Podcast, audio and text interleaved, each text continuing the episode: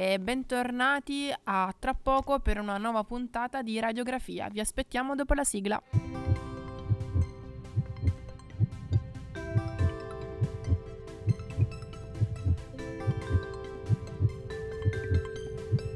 Radiografia. Buon pomeriggio a tutti, io sono Valeria e eh, sono prontissima per una nuova puntata di radiografia. Oggi parleremo di vaccini, un argomento sicuramente molto caldo, possiamo dire, negli ultimi anni e per farlo sono in compagnia di Camilla Voni che vi saluta. Ciao a tutti. E niente, quindi ci prepariamo a presentarvi questo nuovo argomento ehm, anche perché, come dice tra virgolette il nostro slogan, il mondo della medicina raccontato dagli studenti, quindi sicuramente questo dei vaccini è un argomento molto importante. Quindi eh, iniziamo subito ehm, a parlare di vaccini. Cosa sono i vaccini? Allora, i vaccini sono un importante ed efficace strumento di prevenzione della sanità pubblica, il quale consente di evitare la diffusione di malattie severe o mortali. Grazie alle vaccinazioni è stato possibile raggiungere importanti traguardi. In primo luogo, debellare le malattie che un tempo erano molto diffuse, per esempio il vaiolo, e in secondo luogo ridurre l'incidenza anche di altre patologie, come ad esempio il morbillo, la rosolia o la parotite, ma si potrebbero fare tantissimi altri esempi. Beh, eh, quindi diciamo che quella dei vaccini è una storia che nasce tanto tempo fa. Eh, ora ci sono diversi dibattiti, diverse polemiche, insomma, in merito ad essi sicuramente eh, penso che gran parte del mondo della medicina abbia già delle idee chiare. Quindi parlando un po' di storia delle vaccinazioni, quando sono nati i primi vaccini? Allora, i primi vaccini nacquero circa 4.000 anni fa in Cina. I cinesi inalavano le, po- le, polveri ottenute dalle croste di pazienti che erano stati in precedenza eh, affetti dal vaiolo. In questo modo eh, i pazienti che appunto inalavano queste polveri potevano evitare di incorrere nella forma più seria della malattia. Insomma, i vaccini nascono nella notte dei tempi. La storia dei vaccini poi continua con Pasteur e Koch circa 200 anni fa. Questi sono stati due ricercatori che per primi identificarono le malattie da infezione e cominciarono a fare le prime colture microbiche. Sono infatti gli autori del principio delle vaccinazioni. Questi due scienziati, guardando quello che succedeva nel mondo animale, si erano accorti che era possibile invecchiare il microorganismo in laboratorio, in modo tale da fargli perdere il potere patogeno, cioè quel potere che ehm, causa la malattia nell'uomo. Da allora i vaccini hanno avuto quindi un ruolo fondamentale nella storia della medicina per quanto riguarda la riduzione della mortalità da molte infezioni. L'Organizzazione Mondiale della Sanità stima che entro il 2020 i vaccini utilizzati eviteranno circa 25 milioni di morti e, facendo un rapido calcolo, si tratta di circa 7.000 vite salvate al giorno. Beh, diciamo che molta parte allora delle questioni che sono nate ad oggi sono probabilmente in virtù del fatto che non si conosce effettivamente qual è il meccanismo e qual è il principio con cui, tra virgolette, lavorano i vaccini e quindi la, raziona- la ragione eh, che porta effettivamente a vaccinare tutti i bambini o comunque e tutte le categorie più a rischio. E quindi noi, come ogni volta, abbiamo pensato di eh, chiedere appunto in giro per capire un attimo che cosa effettivamente oggi si conosce a proposito delle vaccinazioni e dei vaccini in generale. Quindi ascoltiamo la clip che abbiamo raccolto per voi e poi torniamo di nuovo per approfondire questa tematica. A tra poco. Radiografia. Come vi chiamate? Greta. Claudia. Che cosa sono le vaccinazioni? Sono della...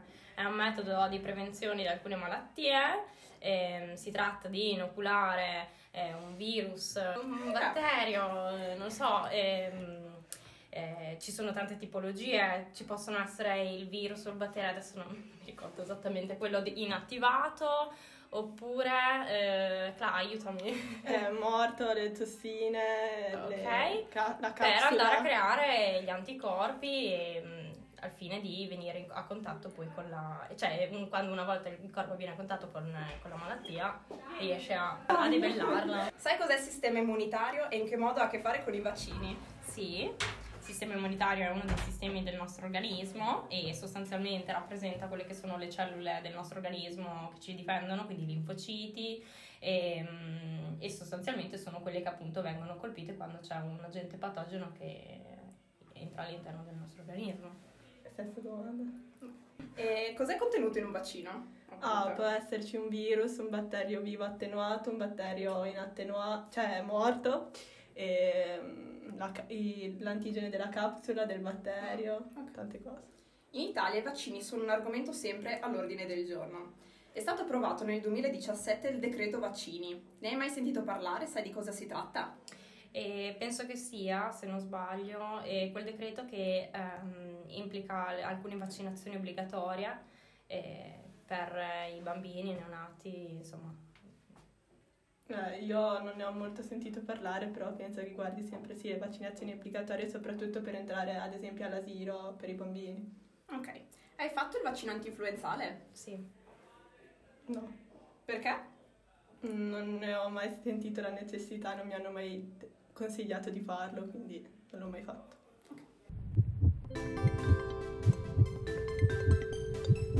Radiografia. Ebbene, allora ringraziamo tutti coloro che si sono prestati a manifestare le loro conoscenze a proposito di vaccini.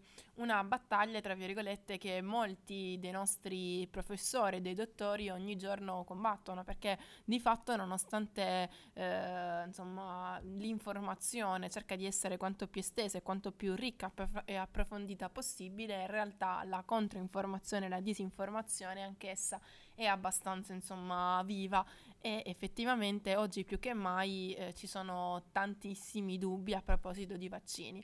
E quindi insieme a Camilla che torna a salutarvi e cerchiamo di spiegare eh, come funzionano. Quindi qual è il meccanismo alla base dei vaccini? Il meccanismo alla base dei vaccini è quello di sfruttare un pezzo degli agenti infettivi, virali o batterici, in modo da scatenare la risposta immunologica dell'organismo. Questo pezzo di microorganismo viene comunemente detta antigene. Gli antigeni presenti all'interno di un vaccino non sono sufficienti a causare la malattia, dei quali sono responsabili. La loro funzione è quindi quella di suscitare la risposta del sistema immunitario. Quindi in sostanza ci stai dicendo che eh, una parte eh, del microorganismo che, eh, che- del microorganismo, scusate, che appunto mh, si chiama antigene, viene in realtà sfruttato per indurre una risposta, quindi una attivazione del sistema immunitario nel soggetto che, non, che appunto riceve questo tipo di vaccino. Ma d'altra parte il vaccino oh, non è il microorganismo vero e proprio e quindi non evoca la malattia. E quindi mh, che cosa vuol dire attivare il sistema immunitario in tal senso? Allora, in primo luogo diamo una definizione di sistema immunitario. Il sistema immunitario è una componente del nostro organismo formata da cellule e proteine. Il compito del sistema immunitario è quello di combattere i microorganismi patogeni, come ad esempio i virus, i funghi e i batteri, i quali invadono il nostro organismo causando le infezioni, responsabili anche di malattie potenzialmente letali. Il sistema immunitario è estremamente forte in un individuo sano, ma solitamente necessita di un po' di tempo per attivarsi. È proprio in questa finestra di tempo che la malattia infettiva può portare a danni anche irreversibili. Vaccinare consiste quindi nel far vedere al sistema immunitario un virus, un batterio o una parte di un microorganismo che non sarà capace di indurre la malattia nella persona. In questo modo il sistema immunitario innesca un processo che mette in moto la risposta immunitaria, pur non essendo presente il patogeno in grado di infettare l'organismo. Tutto ciò comporta la formazione della cosiddetta memoria immunitaria, che è quel fenomeno per cui si hanno delle cellule del sistema immunitario già pronte ad entrare in azione nel momento in cui il soggetto dovesse eventualmente entrare in contatto con il microorganismo per il quale è stato vaccinato, quindi quel microorganismo che senza la vaccinazione porterebbe a una patologia. Il sistema immunitario si dota quindi di cellule che non hanno bisogno di essere istruite, ma che sono quindi già addestrate per eliminare quel patogeno, per cui nel giro di poche ore si attivano e fanno il loro lavoro, quindi proteggono il paziente. Nonostante la vaccinazione sia quindi per definizione un intervento preventivo, quindi da effettuare prima dell'esposizione all'agente infettivo, in alcuni casi potrebbe anche essere utilizzata a esposizione già avvenuta. Sono dei casi particolari e in questo caso si parla di profilassi post-esposizione. Abbiamo eh, vari esempi. In primo luogo quella che è la vaccinazione contro la rabbia, che viene effettuata eh, in pazienti che sono stati morsi o entrati in contatto con un animale. Esistono anche le vaccinazioni ehm, contro il morbillo e la varicella che possono essere efficaci anche dopo l'esposizione all'infezione. Nel caso del vaccino contro il morbillo, questo se somministrato entro le 72 ore dall'esposizione può prevenire la malattia o perlomeno ridurre la gravità dei sintomi. Per quanto riguarda invece il vaccino contro la varicella, gli studi finora condotti indicano che la vaccinazione fino a 5 giorni dopo l'esposizione al virus è utile per prevenire la malattia o comunque ridurne la, la gravità. Beh, quindi sicuramente un meccanismo d'azione molto utile e assolutamente, insomma, relativamente non pericoloso per il paziente. Anzi, c'è molto dire, vantaggioso per il paziente. Sì, c'è da dire che eh, in ogni caso, in casi certificati eh, di eh, potenziale rischio per la salute dei bambini e dei pazienti, eh, effettivamente si può non accedere eh, al, a, alla vaccinazione, ma sono comunque dei casi molto ristretti e a maggior ragione tutti gli altri gli altri in virtù uh, del grossissimo beneficio che il vaccino effettivamente induce sono proprio uh, insomma invitati a vaccinarsi per raggiungere quella che poi forse penso che con Camilla affronteremo cioè l'immunità di gregge. Uh, cioè praticamente quella, quella percentuale eh, di popolazione vaccinata eh, tale per cui appunto eh, si è raggiunto uno status molto elevato che protegge eh, dall'instaurarsi e poi dallo sviluppo di eh, diverse appunto patologie, di diverse malattie. Allora, Uh, adesso ci interrompiamo per qualche altro minuto, una breve pausa musicale, poi torniamo di nuovo con Camilla a parlare di vaccini. A dopo. Radiografia.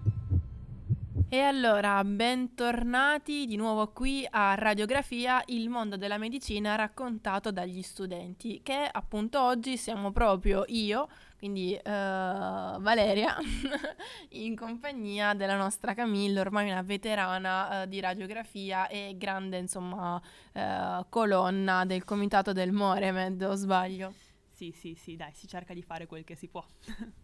Bene, allora stavamo parlando in realtà di un argomento abbastanza caldo che è quello delle vaccinazioni. Prima di continuare con questo appunto argomento vi invito per ogni domanda che appunto volete farci eh, info.moremed.it e questo è l'indirizzo mail al quale appunto potete scriverci e cercheremo ovviamente di rispondere in questa puntata e nelle prossime a quelle che eh, insomma sono le eventuali domande che eh, ci arriveranno. Eh, parlavamo prima appunto di immunità di gregge e cioè abbiamo detto che l'immunità di gregge è questa sorta di immunità di gruppo, cioè una forma di protezione indiretta che si verifica quando la vaccinazione di una parte significativa di una popolazione finisce ovviamente col fornire una tutela anche agli individui che non hanno sviluppato direttamente l'immunità e quindi nei casi in cui, ovviamente casi certificati in cui delle determinate vaccinazioni non possono essere fatte, raggiungere l'immunità di gregge è sicuramente un obiettivo indispensabile. Quindi noi ci stiamo chiedendo, ma un vaccino cosa contiene e che cosa viene iniettato nei pazienti quando vengono vaccinati? All'interno del vaccino sono contenuti il principio attivo e dei principi inerti. Il principio attivo è eh, quella parte del vaccino costituita dall'antigene immunizzante o immunogeno, che scatenerà una risposta immunologica efficace nell'ospite. I principi inerti sono sostanze aggiunte al principio attivo, cioè dei sistemi che stabilizzano e potenziano l'effetto del principio attivo stesso. Non sono quindi il fulcro del vaccino, ma sono comunque importanti perché hanno la funzione di potenziare il segnale fornito dal principio attivo in termini sia di efficacia sia di durata della copertura vaccinale. Fra questi principi inerti troviamo del liquido in sospensione, dei conservanti o stabilizzanti ed antibiotici e ehm, l'adiuvante. L'adiuvante è una molecola aggiunta in un principio attivo che eh, favorisce la moltiplicazione della immunogenicità del principio attivo stesso. L'ospite risponde quindi in modo più rapido, potente ed efficace. Gli adiuvanti permettono di ridurre il numero di richiami di un vaccino e, a seconda dell'adiuvante, si può stimolare e guidare la reattività dell'ospite. In alcuni vaccini la presenza di adiuvante consente la riduzione della quantità dello stesso principio attivo. Il principio attivo che viene contenuto all'interno del vaccino può poi essere diviso in diverse tipologie in base alla sua diversa composizione. I vaccini eh, quindi si potranno dividere in vaccini vivi attenuati, vaccini inattivati, vaccini ad antigene purificato, vaccini ad anatossina e anche vaccini a DNA ricombinante. Quindi diciamo che effettivamente mh, mm, noi stiamo dando queste pillole ai nostri ascoltatori, ma in realtà gli studi fatti appunto prima di proporre eh, tutte queste diverse modalità di vaccinazione, poi un vaccino stesso, è chiaro che sono stati nel tempo tanti. E tra l'altro proprio per sottolineare eh, la scientificità e, l'assoluta appunto bontà eh, di questo tipo di proposte profilattiche, è chiaro che ci sono degli studi eh, validati nel corso di anni e anni e soprattutto proprio proprio eh, insomma, che eh, giustificano eh, l'utilizzo del vaccino stesso. Quindi anche eh, in questi termini vogliamo sottolineare l'importanza della vaccinazione. E quindi, visto che comunque Camilla tu ci hai elencato diverse eh, tipologie di ehm, formulazioni vaccinali, puoi magari cercare di approfondirne eh, in maniera ovviamente sintetica tutti questi? Certamente. Partiamo da quelli che sono i vaccini vivi attenuati, i quali contengono ehm, un eh, principio attivo appunto caratterizzato dall'agente eh, infettivo responsabile della patologia, che è reso non patogeno con diversi trattamenti di laboratorio. Alcuni vaccini che possiamo elencare all'interno di questa categoria sono ad esempio i vaccini per il morbillo, per la rosolia, per la parotite, per la varicella, per la febbre gialla e la tubercolosi. Quindi sicuramente questi vaccini vivi attenuati è vero che sono vivi, ma appunto sono resi meno patogeni, da qui il termine attenuati e ad esempio tra le vaccinazioni obbligatorie che eh, si propongono ai nostri bambini, alcune di queste effettivamente sono fatte con questi vaccini vivi attenuati. Ricordiamo non ci spaventi il termine vivo perché appunto sono comunque eh, modificati in maniera tale da non eh, indurre direttamente una malattia grave, diciamo. Sono depotenziati sostanzialmente troviamo anche quelli che sono i vaccini inattivati, i quali sono prodotti utilizzando virus o batteri uccisi tramite l'esposizione al calore oppure ad alcune sostanze chimiche. Ne sono un esempio i vaccini per l'epatite A, per la poliomelite e alcune tipologie di antinfluenzale. Troviamo poi quelli che sono anche i vaccini con antigeni purificati, questi sono prodotti attraverso raffinate tecniche di purificazione delle componenti batteriche o virali, tramite le quali viene selezionata una componente del microorganismo che il nostro sistema immunitario sarà in grado di riconoscere in modo da attivarsi. Que- in questa categoria troviamo i vaccini per la pertosse a cellulare, eh, l'antimeningococco e l'antinfluenzale a subunità. Sì, diciamo che appunto vaccini, virus, eh, vaccini a virus uh, vivi, eh, attenuati, inattivati ed antigene purificati sono effettivamente tra i più comuni che nella pratica clinica vengono appunto utilizzati. Però uh, ci parlavi anche di vaccini ad anatossine, giusto? Esatto. I vaccini ad anatossine vengono mh, usati ehm, contro quei microorganismi in grado di produrre tossine le quali sono delle molecole nocive prodotte da alcuni batteri, le quali saranno diretti ehm, a ehm, causare quella che è la malattia nel paziente. In questo caso l'antigene somministrato sarà proprio la tossina, ma ovviamente nella sua forma inattivata. In questo modo non sarà quindi in grado di provocare la malattia nel paziente, ma sarà sufficiente per attivare le difese immunitarie dell'organismo. E tra i vaccini ad anatossine troviamo i vaccini per il tetano e per la difterite. Infine troviamo anche quelli che sono i vaccini a DNA ricombinante, i quali sono prodotti clonando e producendo una grande quantità di un determinato antigene. Tra questi rientrano il vaccino per l'epatite B e il meningococco B. È sempre in realtà interessante tornare a ripeterli, anche se queste cose, insomma, le abbiamo studiate all'inizio del nostro percorso di studi, però sicuramente, insomma, è entusiasmante ogni volta tornare a studiarle, o no, Esatto, Camilla? sì, tu sì, che sì, dici? Tu sei forse meno più meno entusiasta, No, no, va bene, cioè alla fine mi piacciono sempre tanto queste cose, era stato un bel esame, molto mnemonico, però molto bello anche. Bene. Eh, allora, info.moremed.it eh, allora, diciamo subito che torneremo dopo la pausa pubblicitaria a parlare in realtà dei requisiti fondamentali di un buon vaccino. Allora, prima di farla, eh, dicceli un attimo quali sono, poi lasceremo i nostri ascoltatori e torniamo qui, visto che ormai il tempo scorre. Allora, ci sono tre requisiti fondamentali che deve avere un vaccino, ossia deve essere efficace, innocuo e deve dare immunogenicità. Per quanto riguarda l'efficacia, il vaccino deve garantire una risposta protettiva di lunga durata e un contrasto rapido ed efficace nei confronti dell'infezione.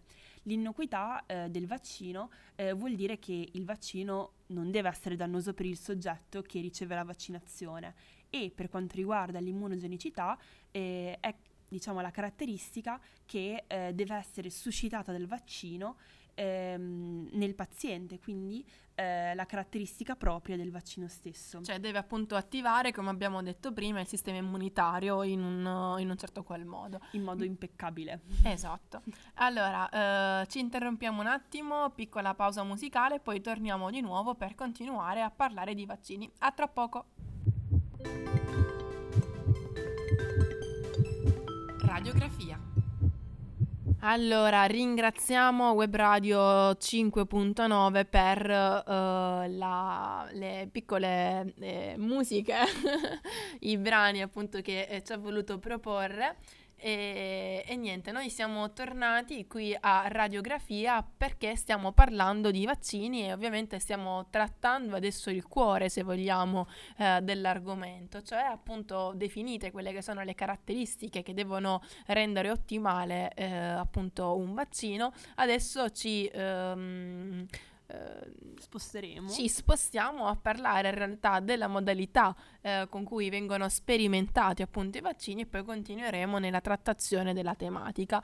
Ehm, prima di fare ciò volevo nuovamente insomma presentarvi e ricordarvi che insieme a me c'è Camilla. Ciao a tutti. Questa sarà una delle ultime puntate che lei eh, registrerà. E comunque, eh, insomma, sarà con noi anche perché, eh, insomma, sarà impegnata a fare degli altri esami molto importanti per la sua carriera da futura dottoressa. Però Camilla vi aspetta quando? Ad aprile?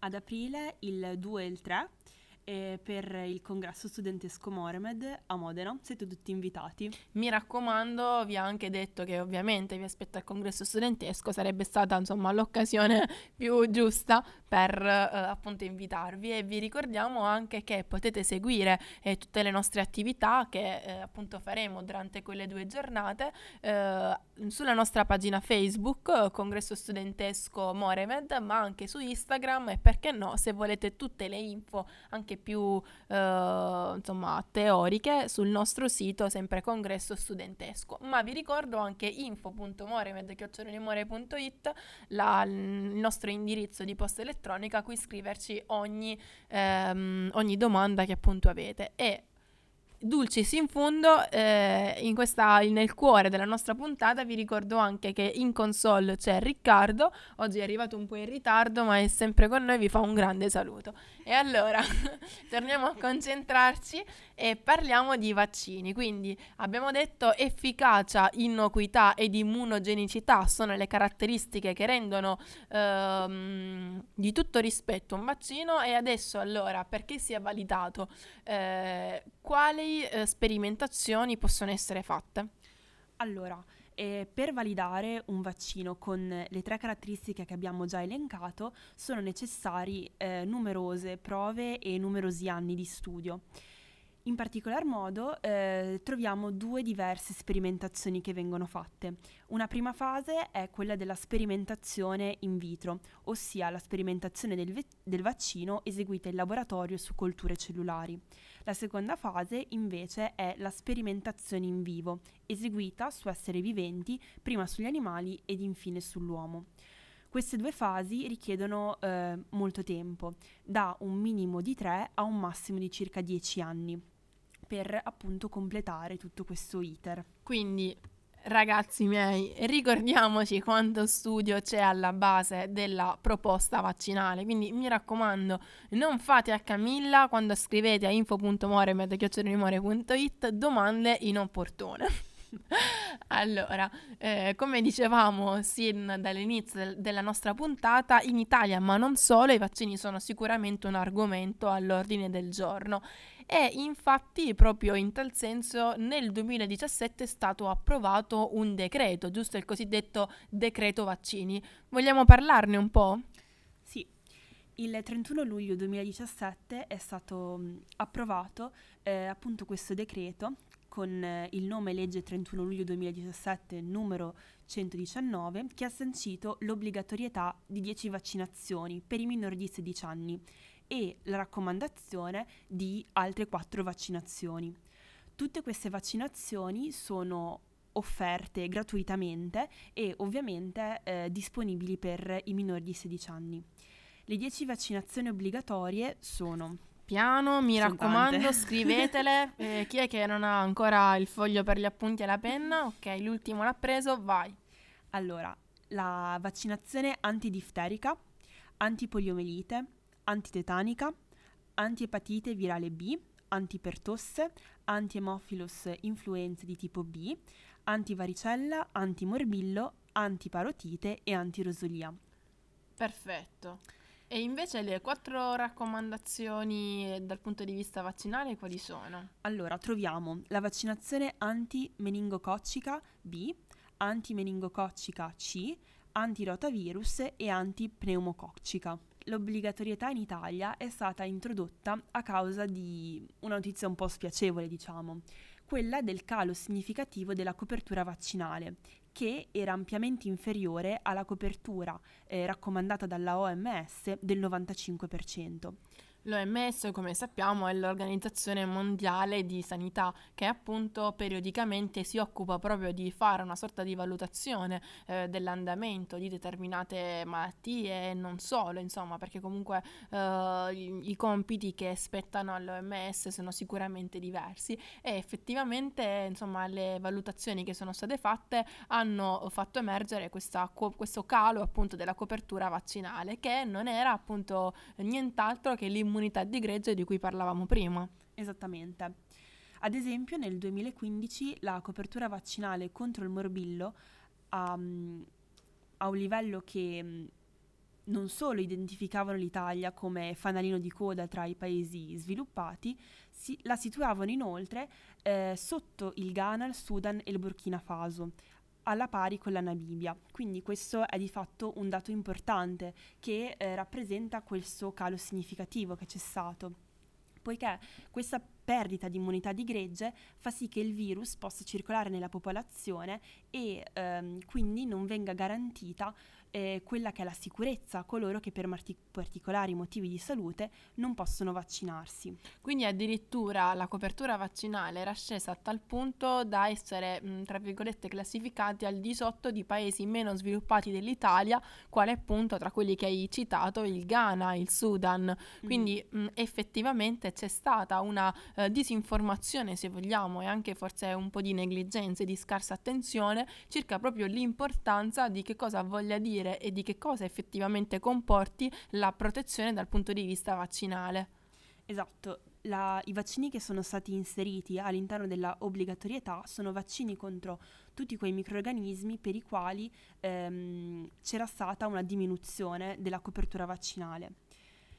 Gli effetti positivi di questa obbligarietà però non si sono fatti attendere. I dati infatti mostrano un aumento della copertura vaccinale, portando complessivamente la copertura che eh, nel 2015 era pari all'85.3% al 91.7%, quindi un risultato che risulta essere ancora basso rispetto al 95%, eh, ma che comunque è promettente. E quindi molto molto positiva questa obbligata- obbligatorietà.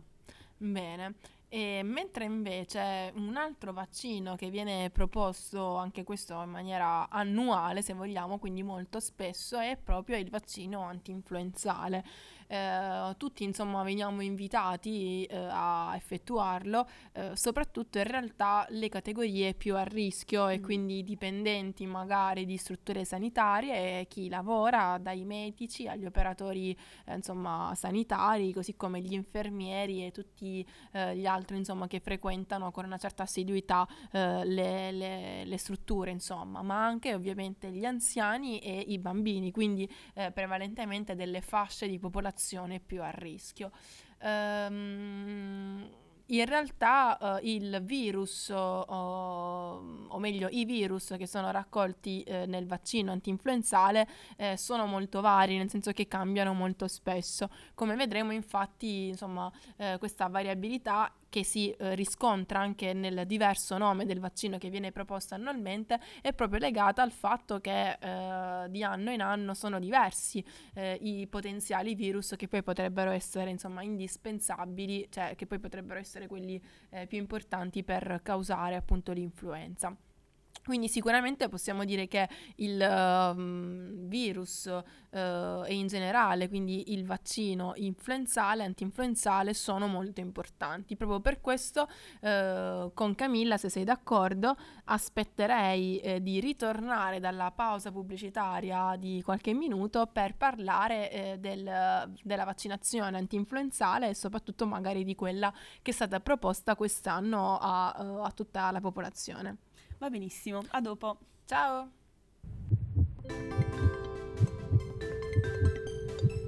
Radiografia.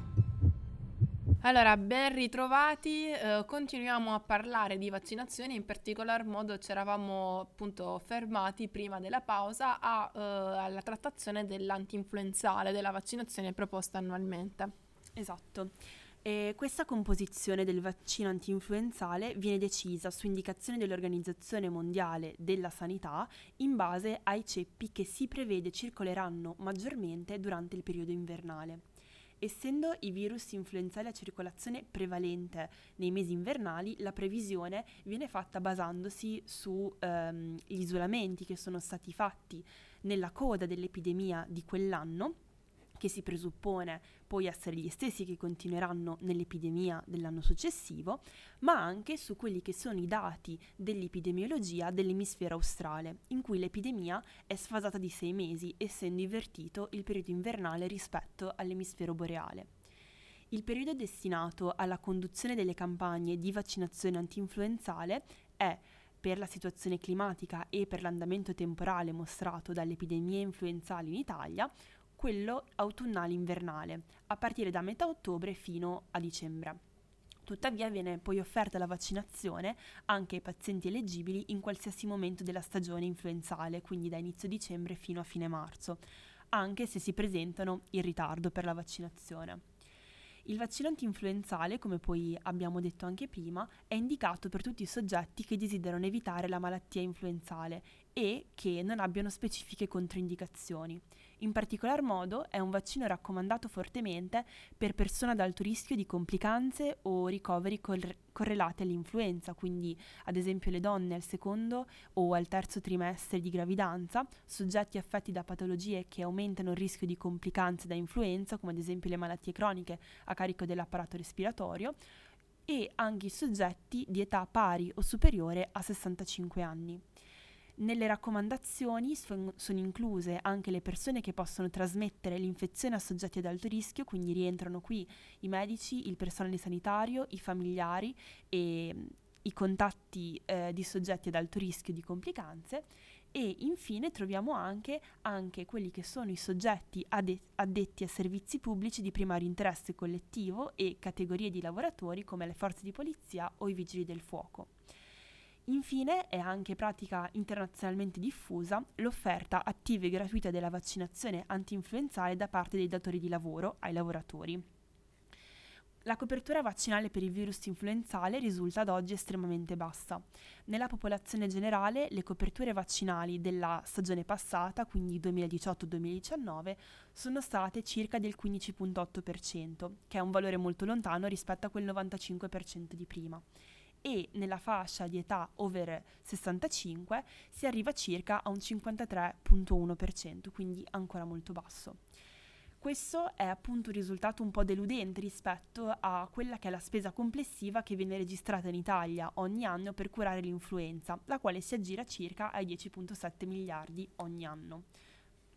Quindi, se si considera l'esborso delle famiglie sommato a quello dello Stato, è effettivamente un risultato deludente.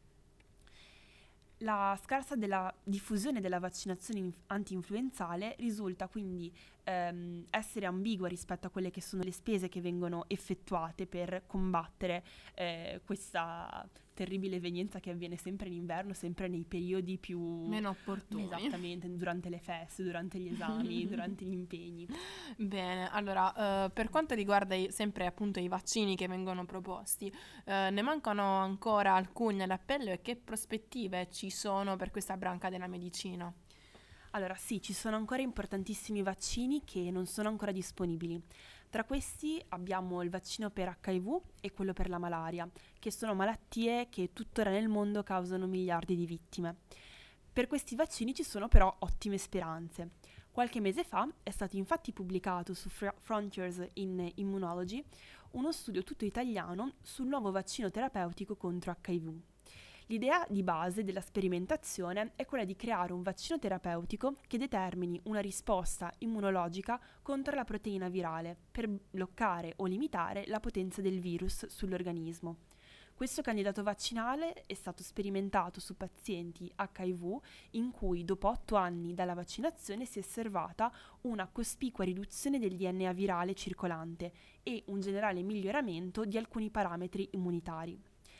La sfida di oggi infatti non è ehm, migliorare le eh, aspettative di vita degli infetti eh, da HIV, che sono comunque già paragonabili a quelli della popolazione senza infezione, ma eh, l'obiettivo è quello di tenere sotto controllo o eradicare l'infezione latente, eliminando così la necessità di assumere una terapia che deve essere assunta per tutta la vita.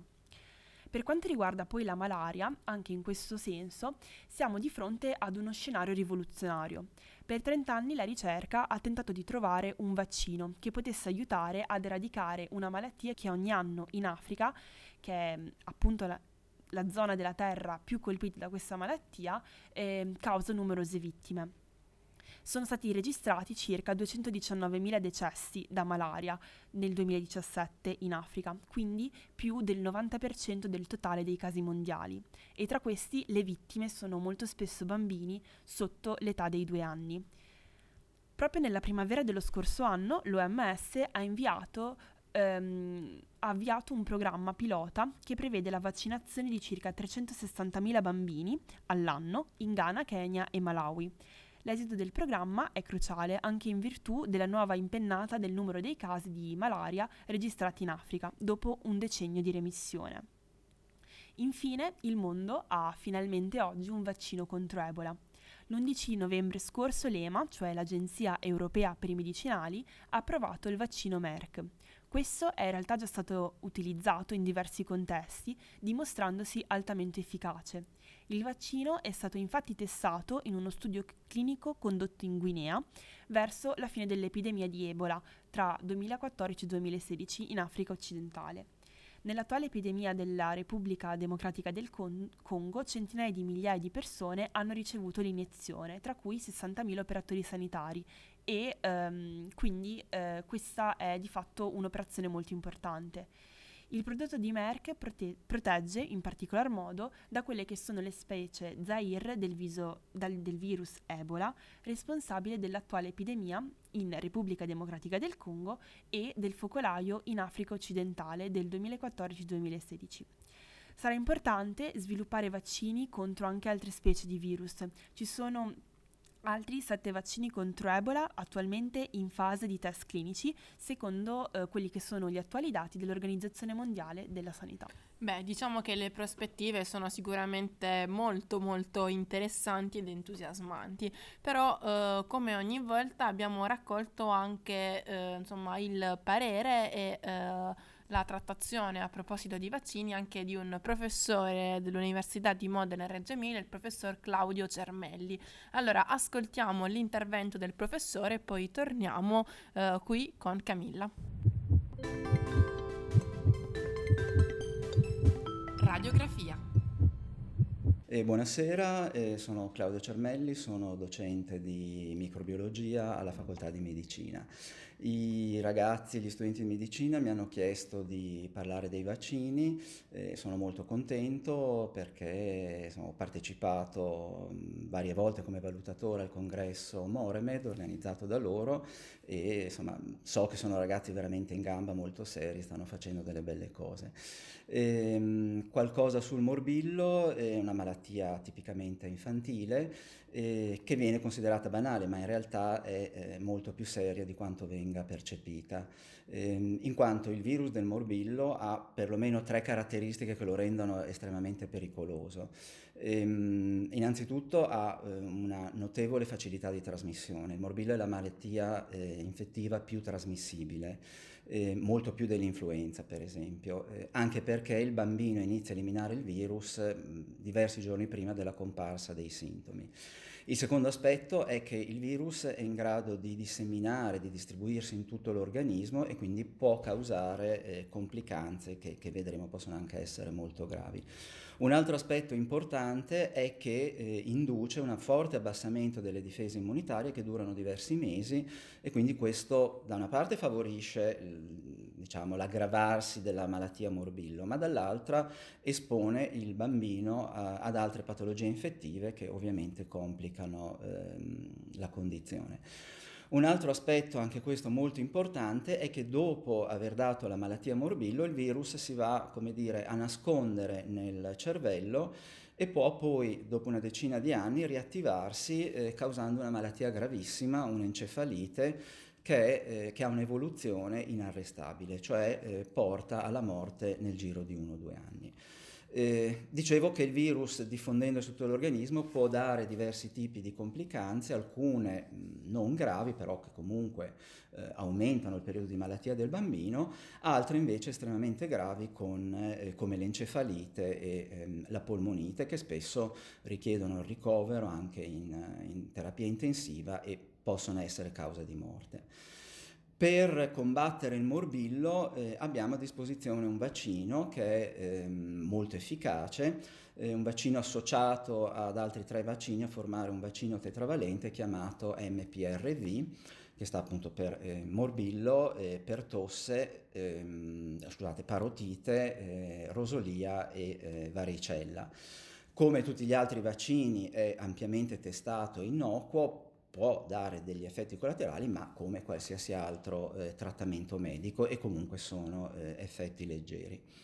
Ehm, cosa molto importante, oltre a prevenire il morbillo, eh, previene quella eh, encefalite che vi dicevo ehm, compare circa una decina eh, di anni dopo.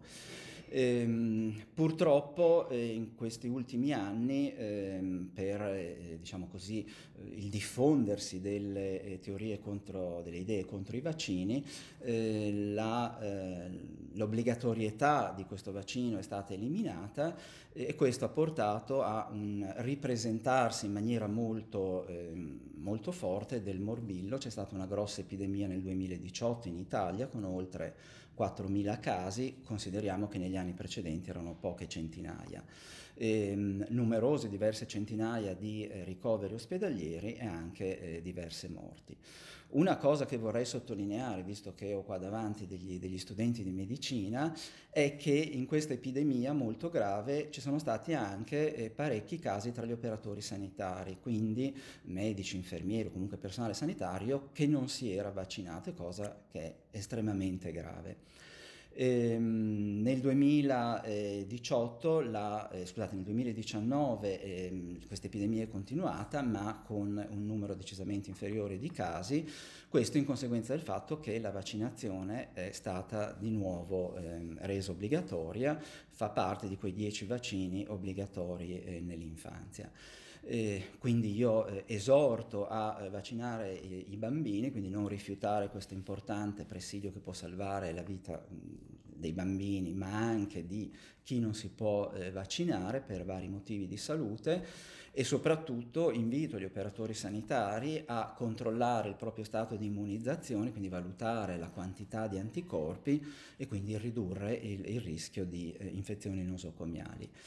Io ringrazio gli organizzatori di, del congresso di questa opportunità che mi è stata data e sicuramente parteciperò al, al congresso. Buonasera. Radiografia. E allora ringraziamo il professor Cermelli, anche lui insomma sarà presente nelle nostre due giornate congressuali il 2 e il 3 aprile prossimi presso il centro servizi dell'Università di Studi, degli Studi di Modena e Reggio Emilia. Allora io uh, colgo ormai l'occasione, visti i tempi, per salutare Camilla. Ciao a tutti per salutare Riccardo alla console, il nostro super regista dalla scarpa sportiva e, e insomma, vi aspettiamo qui a Radiografia giovedì prossimo. Mi raccomando, non prendete impegni, noi siamo sempre qui. Ciao!